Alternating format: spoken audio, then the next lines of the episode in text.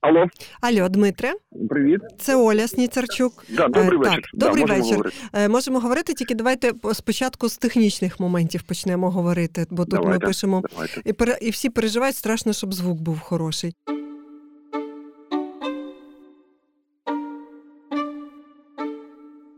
22 лютого я пішов до військкомату з наміром вступити до територіальної оборони.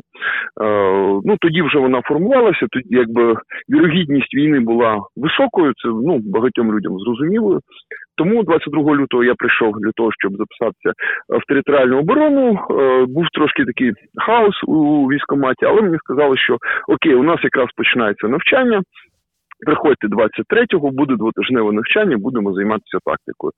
Добре, повідомив на роботу, повідомив дружині, сказав, що от буде двотижневе навчання. Все 23 лютого я прийду до військкомату. 23 лютого ми прийшли до військкомату, сформували підрозділ, сказали, але навчання не буде, бо ми почнемо мобілізацію. Ну це про, про це зараз вже можна говорити. Оперативний, е, як там називається, оперативний резерв першої черги, тобто ну, учасники бойових дій. Зараз не до вас, але будьте готові в разі дзвінка протягом 4 годин ви зобов'язані з'явитися до, до військкомату. Е, добре, розійшлися. Це було 23 число. Я ще займався якимись своїми справами. Е, приїхала моя дочка на канікули, практично день провів з нею. А прокинувся я від телефонного дзвінка. У мене завжди телефон е, біля мене, ще з майданівських часів. Е, от о п'ятій подзвонив мій кум, він кадровий військовий. Подзвонив, каже: ну, почалася війна. Так ну я навіть на якусь долю секунди подумав, може це жарт, але здорова людина в п'ятій ранку так не жартує. Каже: Вставай, куме, проспиш війну. Я кажу, добре, все, дякую, що ти мені зателефонував, тому що я не прикинувся, чесно скажу, від вибухів.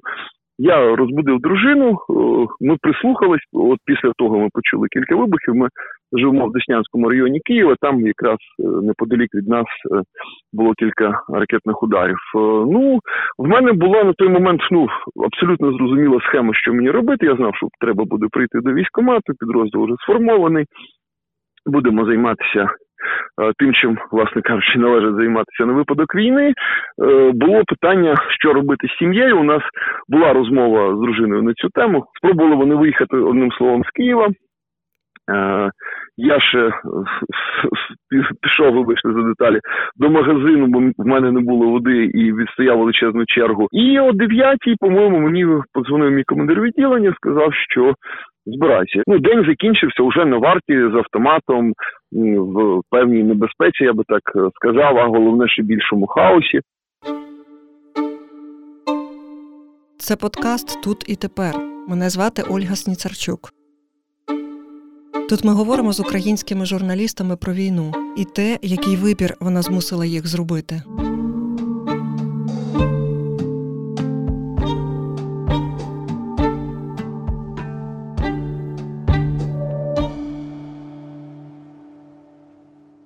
Дмитром Крапивенком, редактором та журналістом, ми наче як попили кави.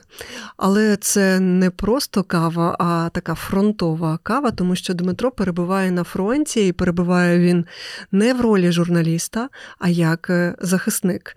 І, до речі, це знайомство в телефонній розмові, тому що з Дмитром ніколи не перетиналася під час спілкування. І, по суті, це наше перше спілкування. Ну і що ще хочу сказати? Не знаю, чи є таке поняття, як фронтова легкість, але мені здається, це була вона.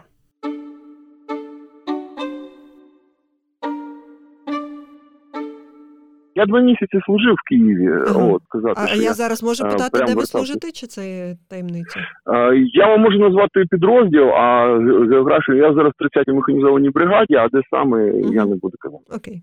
Е, От я спостерігав Київ, він змінювався в мене на очах. Від дуже такого похмурого, е, знаєте, ну це не останній день Помпеї. Ну нехай да, вибачте, що я вжив цю аналогію. Ну я щось так собі уявляв в блокадний Ленінград, коли читав про це там.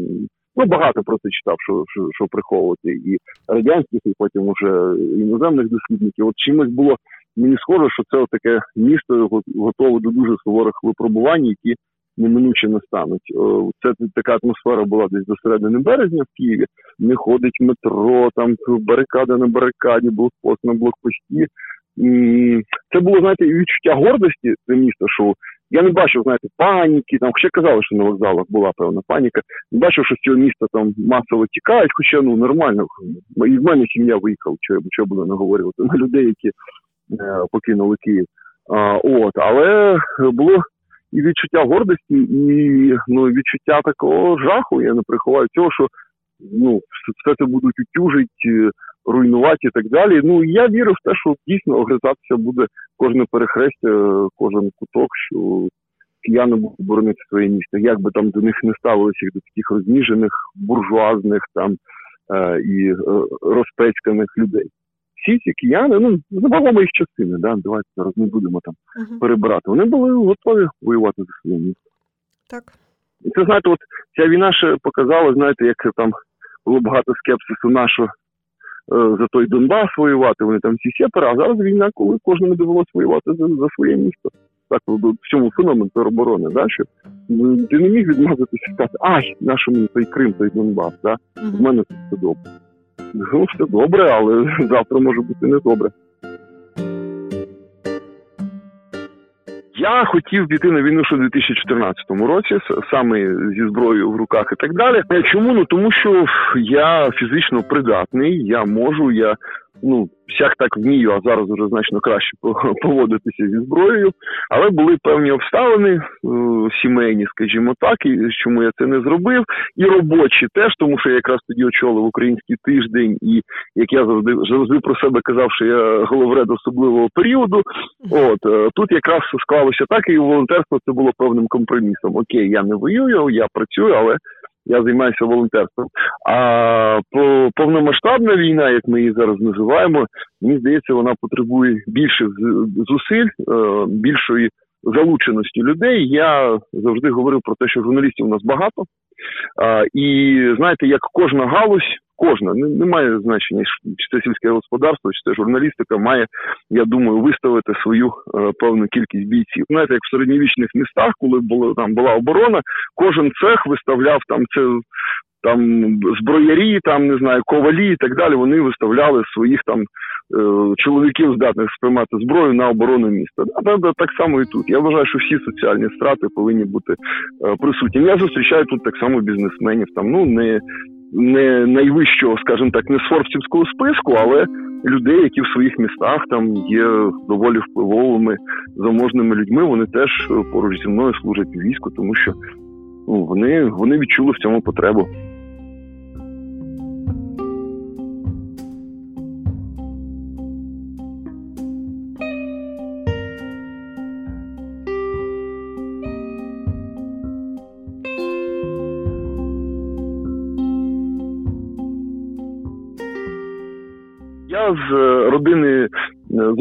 Родини. Мій батько був офіцером радянської на той час армії. Е, зрозуміло, от тобто моє дитинство прийшло у військовому містечку. В тоді це називалось Німецька Демократична Республіка. Тобто я завжди бачив солдат. Вони для мене були такими таким зірцем. Я навіть е, чесно кажучи, думав, що матюки це якась сакральна мова солдат. Я чув, тому що ну в нашій сім'ї так не говорили, а солдати на вулиці говорили. Я думав, що я виросту, стану солдатом і теж зможу матюкатися. Ну, так мрія здійснилася, так що матюкаєте? Да, да, так, так, так, з літературної мови не не дуже зрозумію, що це е, ваш...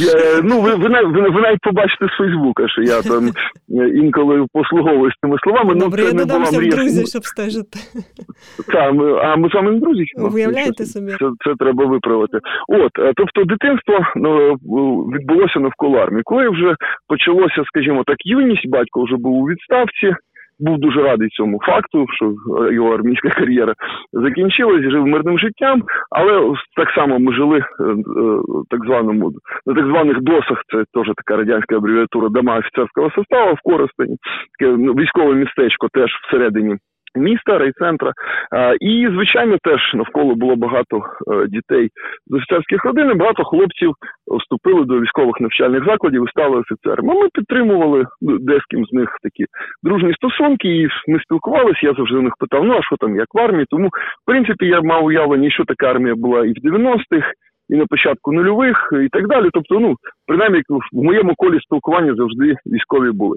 Ну а вже в 2014 році зрозуміло, що друзів військових стало в рази в рази більше, і це були і добровольці, це були не, не тільки професійні військові. І так, е, якби про я ще краще знав про проблеми і здобутки нашої армії в період е, з 14 по 22 рік. Оце ключове слово, чому я пішов е, в армію на війну, можна сказати, тому що мені не страшно. Ну тобто, як до якої до якоїсь міри страшно, але ну, мені не страшно від самого факту взяти автомат і не знаю, там випустити з нього кілька набоїв по по цілі, ну або по. Не хочеться говорити людині, да, ніколи не, не кажуть, що вбивають людей. По по ворогу. По Давайте ворогу, по, по, е, та, по окупанту. Да. Так, так. Тобто я я знав, що в мене я не аж такий гуманіст і сопливий романтик, е, що я буду там в якимось там страждати сумнівами і так далі. Ну це точно не про мене. Якщо люди якісь там приходили, які думали, що вони будуть спати на комфортних ліжках, що у них буде робочий день з такої то до такої, що вони солдати, значить, вони воїни, лицарі, вони не будуть брати до рук лопату, кірку, там я не знаю, і там не знаю, прибирати нечистоти, вибачте мені на слові, то я я знав, що що все це буде. Я спав на знаєте, мені як такому довготілесому дали е, два дитячих матрасика з дитячого садочку, бо у нас не було е, можливості ну, матрасів таких дорослих не було. Ми спали на підлозі в кімнаті, і в мене були аж два дитячих матрасики. Я якось як так на них. Поміщався. Ну добре, що під батарею спав. Да? Тобто я інколи жартома, е, підкреслюю жартома, кажу, що армійський досвід це такий симулятор життя бомжа. Ну тому що ти справді дуже дуже часто маєш користуватися підручними засобами. Да? Що там от знайшов суху гіллячку, зараз ми там її у багатничка кинемо там. Знайшов чистішу футболку. Зараз я в неї перевдягнусь, помитися не випало. Ну все одно приємне відчуття, що ти вдягнув якусь е, чисту річ. Ну і ще і ще там е, багато чого, да, і і те, що стосується їжі. І... Хоча ні, годують в армії, до речі, добре, не буду на це е, нарікати, але те, що ну вона ця їжа не така я не великий гурман, але я любив щось таке смачненьке, можливо, до певної міри вишукане. Ну тобто не ті продукти, якими годують в збройних силах будь-якої країни, звичайно. Ну добре, за чим ви так е, скучили? Що ви так ну ну почулося, що так скучили за чимось таким?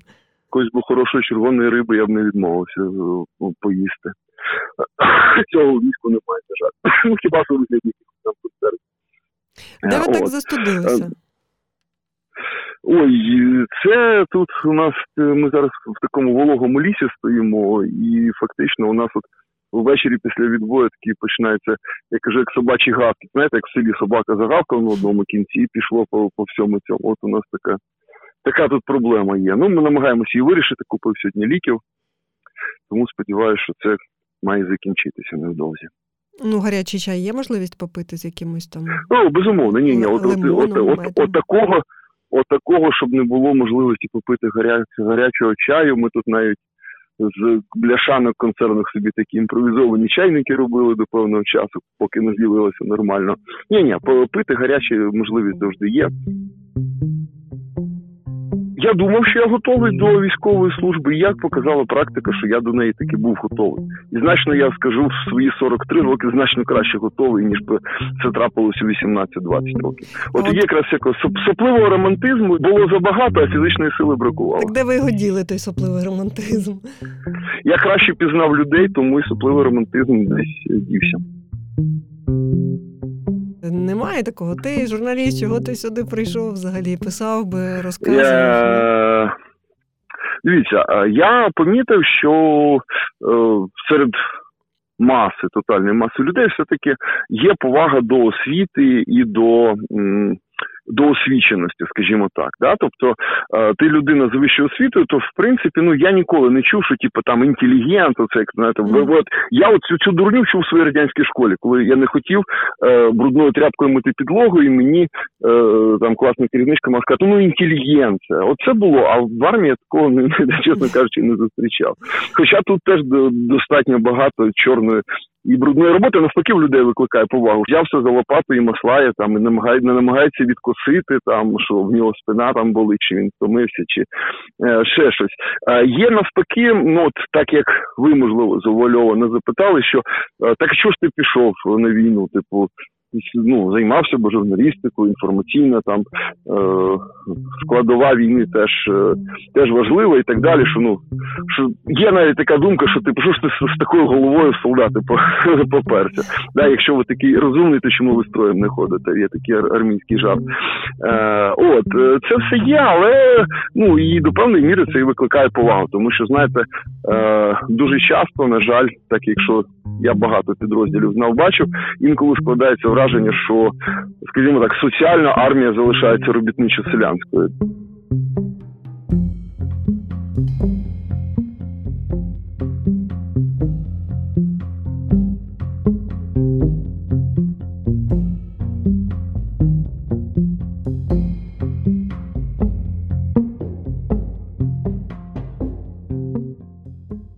Я от якраз хотіла запитати, чи встигаєте стежити за політичною складовою? Ну, чи можливо є на це я, час я, чи натхнення? Я, я знаєте, я я перебуваючи тут і говорячи е, ну, з людьми різних соціальних страт і трошки різної географії, я розумію, наскільки переоцінена переоцінена політична складова, що вона дійсно на щось впливає, і що це так життєво важливо.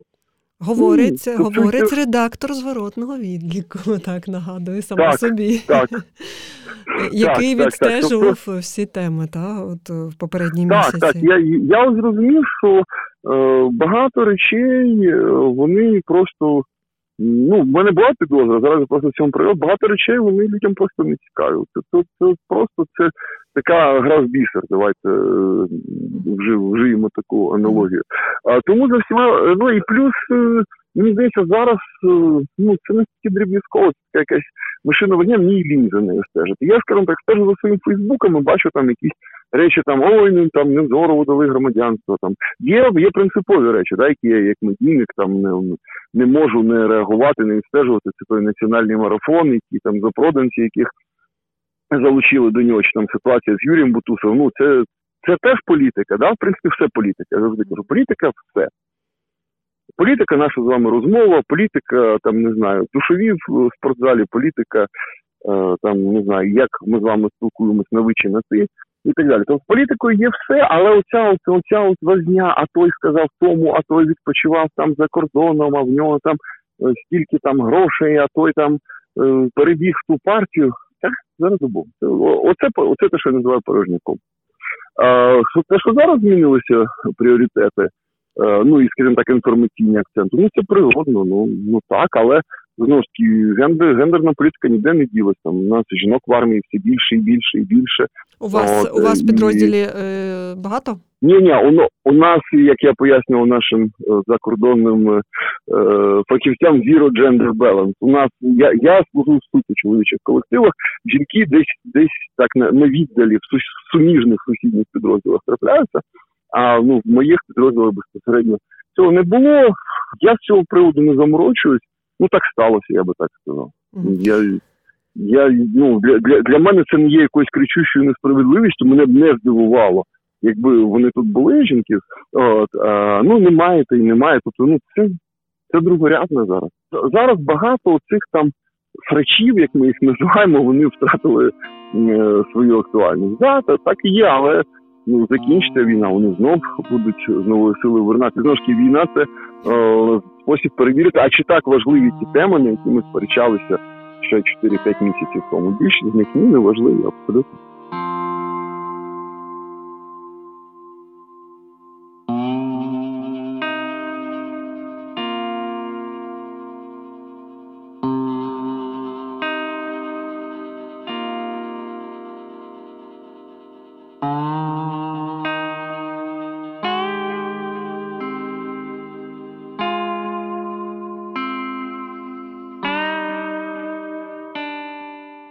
Про точки неповернення поговоримо, якщо якщо Давайте. можна. Як, яка, я... якраз якраз сьогодні перечитував свою переписку з Романом Ратушним. Е, Царство Небесне. Він е, писав про те, що точки неповернення не існує. Я там було конкретне запитання е, про можливість відродження режиму Януковича. Він сказав, що точки неповернення не існує точки неповернення. Точка ну головна точка неповернення це знищити усі сентименти щодо Росії. Зараз навіть не будемо розділяти культуру, не культуру, безкультур'я, чи що там, от от, от просто е, ми. Ви хочете запитати, чи пройшли ми точки неповернення, чи ні, я, вони я, Давайте навіть це навіть таке запитання острах, та тому що це те, що ми переживали в 2014 році, була все ж таки певна ілюзія про те, що ми вже пройшли якісь точки неповернення, і хотілося вірити, що це е, для всього суспільства та діє, ця, е, діє цей пункт, а виявилося, що не зовсім. І от е, є певний острах, що зараз, коли здається, що ми пройшли оці точки неповернення, що ми викинемо це все, що ви перерахували російське, і до нього ще можна дорахувати купа всілякого непотрібу, але є якийсь острах що там пройде якийсь там час і е, почнуть вриватися Дивіться. в чат, так би мовити. Страх, страхи, страхи безумовно існують, тому що е, давайте я зараз зайду геть з іншого з протилежного з ворожого боку, що країна, яка як би ми до неї не ставили, да, яка внесла свій. Ну, я не хочу сказати найбільше, вона внесла свій свій зробила свій внесок, скажімо так, у перемогу над фашизмом, побудувала в себе фашистську державу. Да? От вони здавали, що точка неповернення, ми ж там, як вони зараз кажуть, нам генетично не свойственний фашизм. Да? Але от які які бувають страшні точки неповернення, я хочу показати, да? що ну, е, та країна, яка себе називає спадкоємицею СРСР, вона перетворилась на типово фашистську державу. Хоча вона досі продовжує казати, що ми перемогли, діди воювали і так далі. Тому точки неповернення, по-перше, я думаю, я погоджуюся з Романом, що не існує точок неповернення в історичному часі. Так, тобто, чи ми повернемось там, не знаю, до чогось через 100-200 років, я не готовий говорити. Все може бути, все може статися, і е, ну, для цього треба бути, я не знаю, пророком, щоб говорити про е, такі, такі, такі, такий оперативний простір. Е, якщо ми говоримо про якісь тут і зараз, я думаю, що головна точка неповернення це Росія чи Європа. Я думаю, що ми цю точку навернення перейшли. Ми її перейшли якраз саме на Майдані. У нас було багато вагань, контраргументів, і сумнівів і так далі. Але подивіться на нинішній стан справ, на нинішню війну.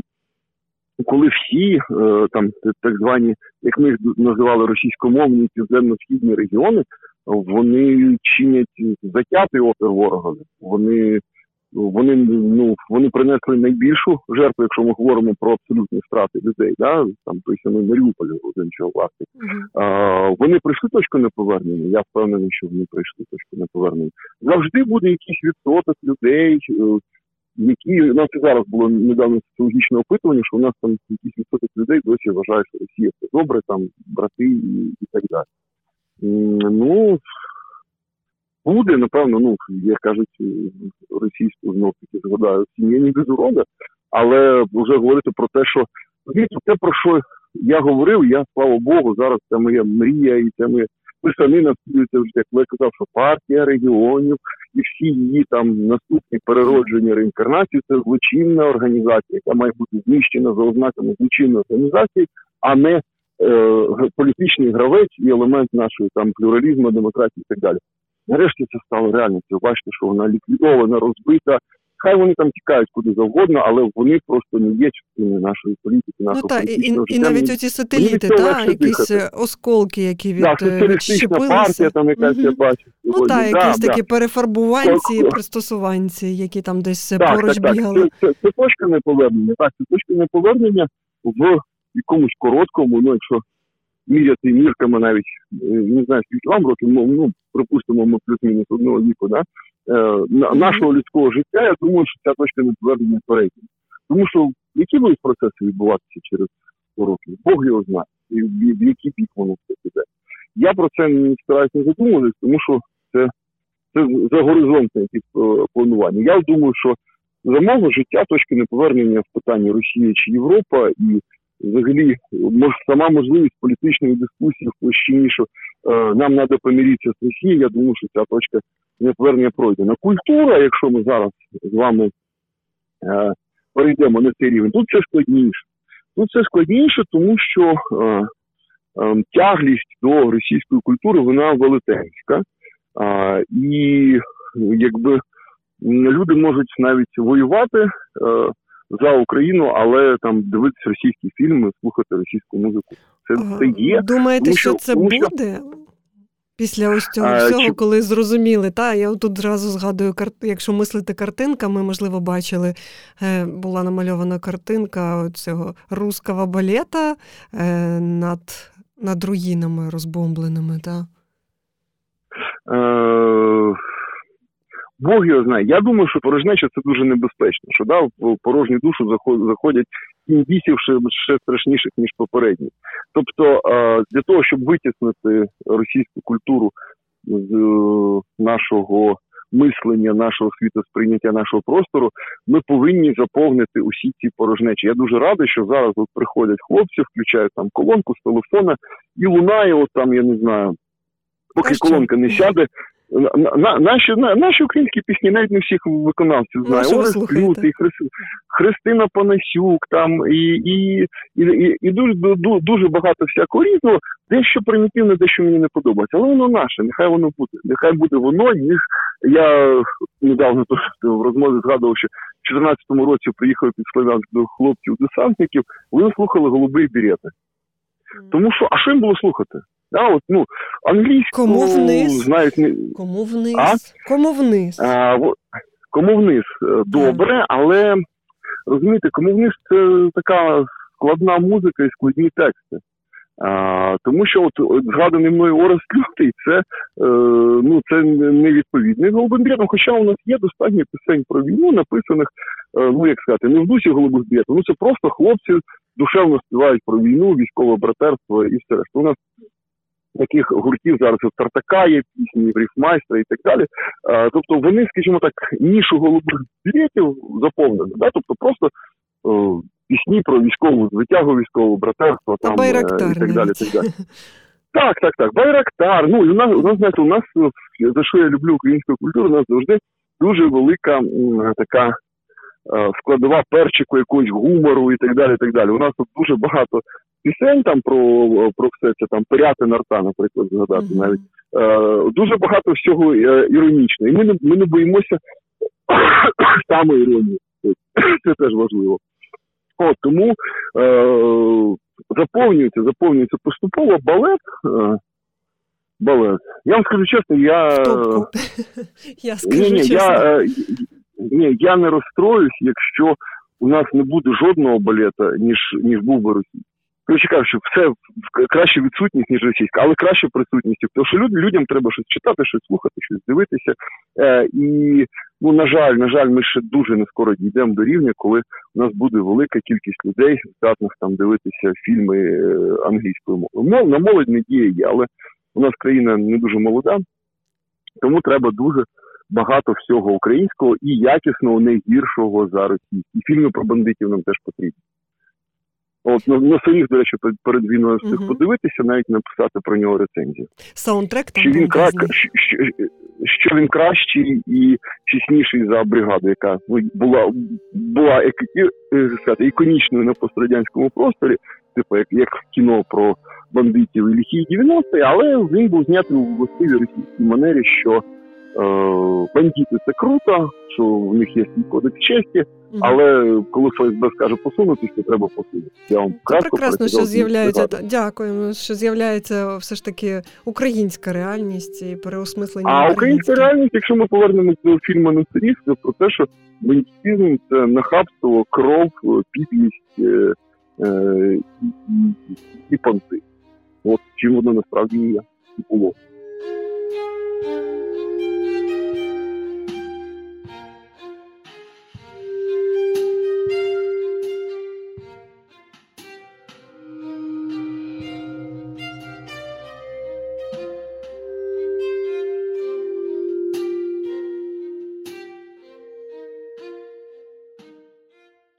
Ми вже говорили трошки про те, що срачі та поновилися. Трошки люди так, е, ем, я не знаю, чи заспокоїлись, чи можливо це навпаки такий елемент е, самозаспокоювання, вникати в е, срачі. От кілька місяців цього не було, а зараз знову почало з'являтися.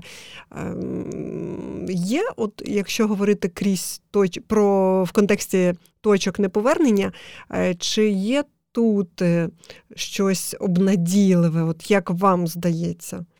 Про те, що українська політика, так само як і культура, можливо, переродиться і стане якоюсь. Ем, Ні, ну більш... дивіться, давайте давайте повернемося до того, що сречі це природне і нормально. Сречів немає в Північній Кореї, е, в Китаї і фактично в Росії ну прагнуть до того, щоб їх не було. Е, тому відсутність речів ознака тоталітаризму. Тобто людям властиво сперечатися. Е, ну навіть згадаємо зараз історію з Джоан Ролінг, да це це, uh-huh. це теж срач в англомовному світі. Нас так я би сказав, подотичні контузили ним, але основний якби епіцентр цього срачу він в Британії, Сполучених Штатах і так далі. В це нормально. Питання просто в тому, в культурі ведення полеміки. Да, що у нас дуже часто люди так трошки інфантільно сприймають, е, е, що дискусії, що ага, там знаєте, вибачте, я вже зараз е, пожартую в своєму стилі, був такий хороший мем. Про соцмережі пішов до тої курви і геть неї все полайкав. Тобто люди, ага, ти лайкнув того, ти підтримав, все, і це переходить на на особистісну площину, значить, що ага, ти там підтримав того, значить, і там уже далі зрадник, значить, запроданість там і так далі. так далі.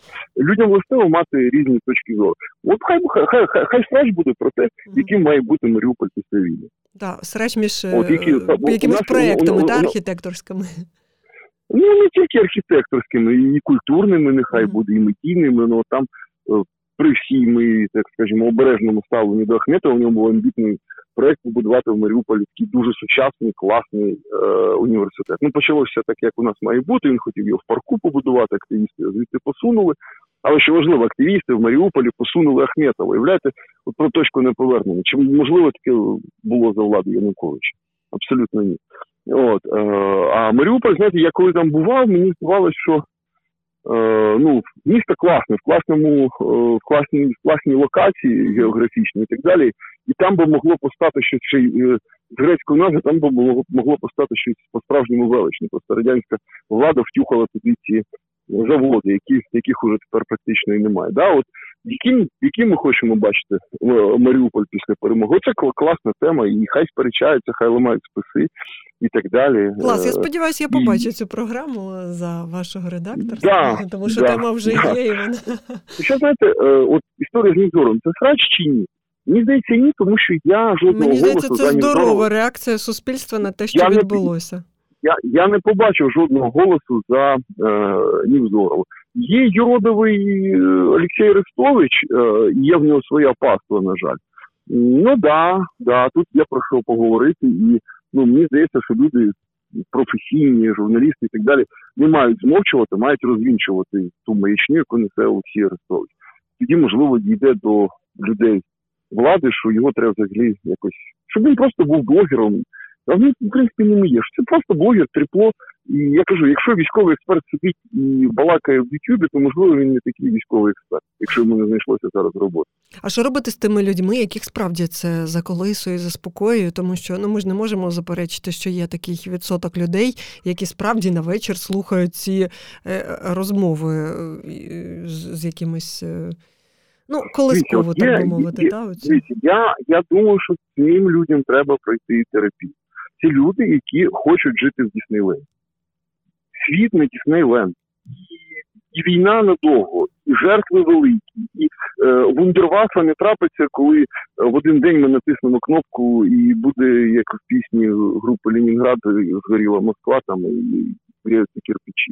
Тобто людей треба, вибачте мені, тицяти мордою в об'єктивну реальність. Це буде жорстоко для них, це буде для них травматично, але хай вони приходять дітями, а не слухають Арестовича, що ой, та все, там уже нікому воювати.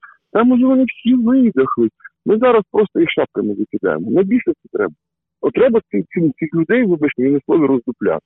Так а хто їх буде е, скористаюся, роздупляти? Хто їх буде тицяти, якщо а, якщо, якщо ви пішли воювати? Ага, ага. Отак я закручив. Ні, це не камінець, насправді це повага. Я зараз розкажу, дивіться, є в психології таке поняття значущий інший. Тобто, це е, людина, ну, авторитет. Так кажучи простіше. Да? Тобто для тебе є авторитет. Може бути хто завгодно. Це може бути поп-виконавець, це може бути е, однокласник, це може бути перша красуня там в вашому мікрорайоні і так далі. Тобто людина, думка якої для тебе важить. Я думаю, що в оточенні цих е, плюшевих людей, які дивляться Арестовича. І думають, що вони живуть в Діснейленді, має з'явитися хтось значущий інший, хтось скаже так: зміть до місяці рожеві окуляри, викиньте куди подалі. От я вам зараз розкажу, що втрати великі, війна буде довгою, і наслідки будуть важкі. Е, От треба для них бути такою людиною. Чому я для них не стану такою людиною? Я для них сильно умний, я для них недостатньо позитивний. Ви сьогодні казали, що я позитивний. От і за цими двома ознаками, де б я не був, вони просто мене не будуть слухати. Ну не факт. Насправді. А, Ну я думаю, що факт.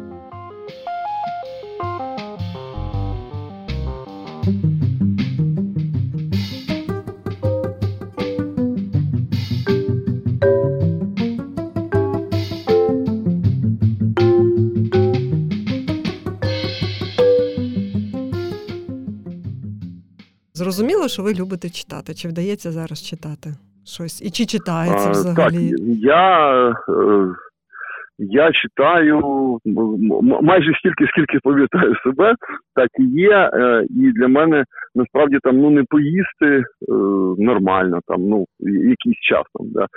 не поспати теж. Але якщо я, наприклад, тиждень нічого не читатиму, ну мені буде кепсько. Це прямо наркотична ломка може настати. А що ви читали останнім часом?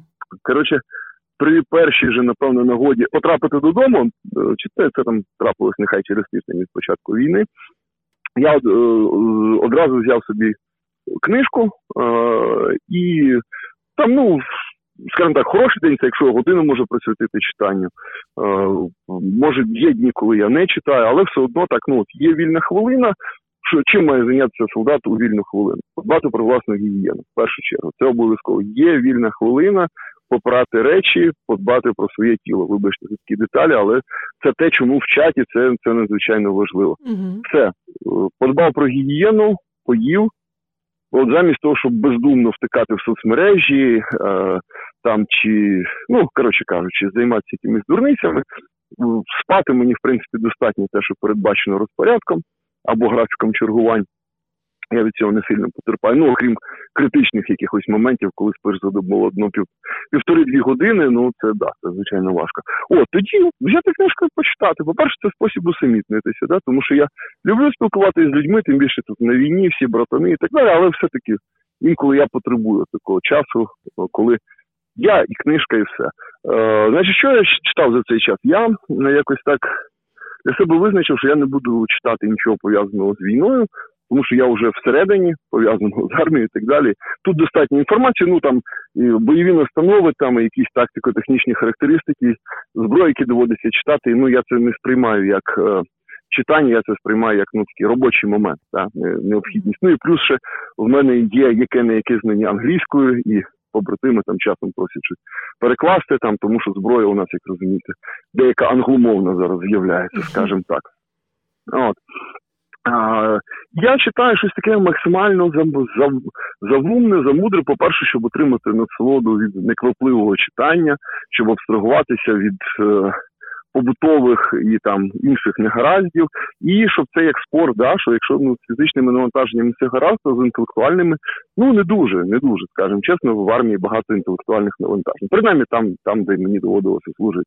Відповідно, це певна така гімнастика для для розуму. Тому я читаю щось таке літературознавче, там біографію Альфреда Хічкока, видавництво лабораторія недавно видала, я її там замовив і задоволенням прочитав, бо перед війною якраз зробив собі таку ретроспективу його фільмів, бо насправді я їх бачив відсотків 10, які я для себе з'ясував. Тому перед війною зараз, теж дивлюся один фільм уже на певний місяць. Ну бо дуже мало часу, і чесно кажучи, ввечері засинаю. Намагаюсь подивитись, подивився 5 хвилин засну.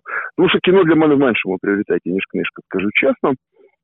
От, е, значить, читав про німецьких романтиків, е, читав роботу про класицизм і соцреалізм Наталії Ксьондзик видана у смолоскипі. Що я ще читав? Це, напевно, і все. Три книжки я прочитав і зараз взявся за четверту проповіді майстра Егарта, видану в видавництві Темпори. От, ну, це така релігійна середньовічна філософія. Ось ось так. Крутий список. Е, е, скажіть, а це ж е, електронні книжки, правда? Ні, ні, паперові. Паперові? А що да, що? Я, це ж важко тягати з собою, тому я уточнюю. А чекайте, ні, ні, чекайте, чекайте, ще була книжка Безенсона Свята Русь. Я її просто проковтнув за за два вечора, але воно вона така на злобу дня, звичайно. А, Дивіться, я в своєму рюкзаку, в якому і так тісно там від усього, в мене є кишенька, де лежать документи, і книжка обов'язково. А зараз я зробив ротацію. Мені, по-перше, прислали нові книжки, а а старі я відправив колезі з українського тижня. Кажу, я відправляю там старі книжки, деякі непотрібні речі, хай полежать в тебе. Прекрасно. Ось так. Ні, я зрозуміла. Ні, я... та людина, яка викине запасні черевики, але місце для книжки знайде в рюкзаку. Це супер. Я постійно кажу, що солдат не має вростати барахлом. І коли видають якісь там чергові шкарпетки чи труси, вибачте на слово, я кажу, що я без цього обійдуся. Хай буде краще місце під книжку.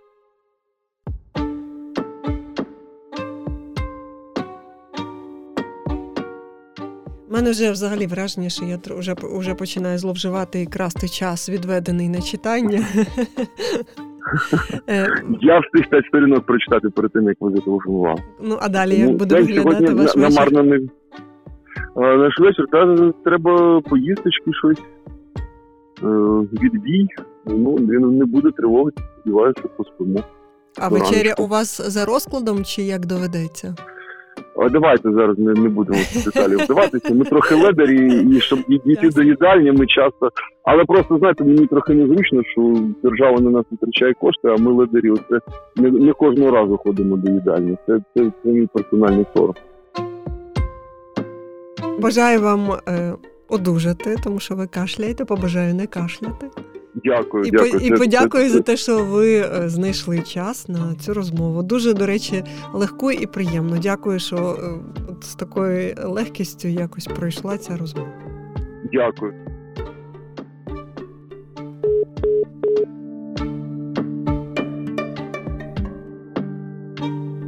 Друзі, дякую за те, що дослухали до цього моменту. Дякую за те, що коментуєте, за те, що ставите нам зірочки, за те, що відзначаєте нас і ділитесь своїми враженнями. До наступного епізоду.